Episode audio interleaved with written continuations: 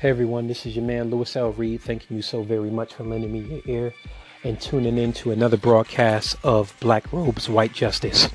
I want to thank everyone that has been so supportive in regards to an article that many are lauding as me being absolutely transparent in sharing.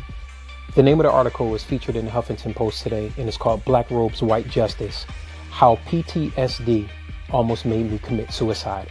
And you have to keep in mind that I'm not necessarily talking about post-traumatic stress disorder, but I'm talking about prison traumatic stress disorder. I want to read an excerpt from it, and then I'll actually contextualize it. Later that night, on the day I was rearrested, I found myself driving aimlessly through the city, ignoring texts and calls from people who just wanted to be nosy more than those who had my best interests at heart. I watched how the Facebook shares of the article was circulating by quote-unquote family and quote-unquote friends. I read the disheartening comments from people who looked like me, came from the community that I returned to, and many of whom I attempted to even help. I even had a Dear John conversation with who I thought was a trusted confidant that dropped me like I was a hot potato. After purchasing a few bottles of over-the-counter sleep aids, I drove with a cloudy mind and misty eyes to a remote location, drafted goodbye texts to significant others, and collapsed so far under the weight of melancholy and failure, I found myself on the floor of my SUV's back seat. I climbed in the back. For some reason, I wanted to be comfortable when I died.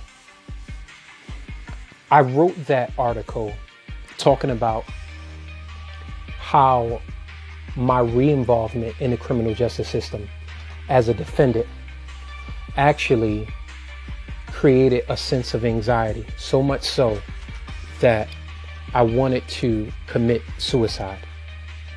And while my impetus to land me in that space may have been a re-arrest after I had already served 13 and a half years in federal prison, after I had had very exclusive and privileged access to prominent spaces, such as the White House, such as the U.S. Department of Justice, such as speaking for Fortune 100 companies, etc.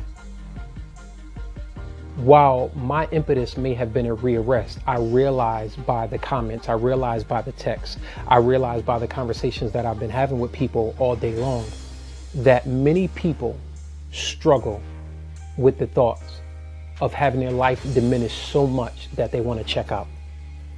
So the point that I'm trying to make in this particular broadcast is this: when I laid on my backseat and I had tears streaming from the corners of my eyes, and I was listening to the Notorious B.I.G.'s Suicidal Thoughts, and as that song exacerbated my feelings, there was a small notion that came to my spirit, and it simply said, your history is not your destiny. And I want to encourage you tonight, if you are listening to this, or if you know someone who's actually so low on life that they want to check out, I want to remind you, or have you remind that person, that their history is not their destiny. Until next time, you guys have been, as always, absolutely awesome. We are going to have a dynamic broadcast tomorrow. Stay tuned. I don't want to spill the beans on who's going to be on, but stay tuned. I think that you're going to love it. Peace.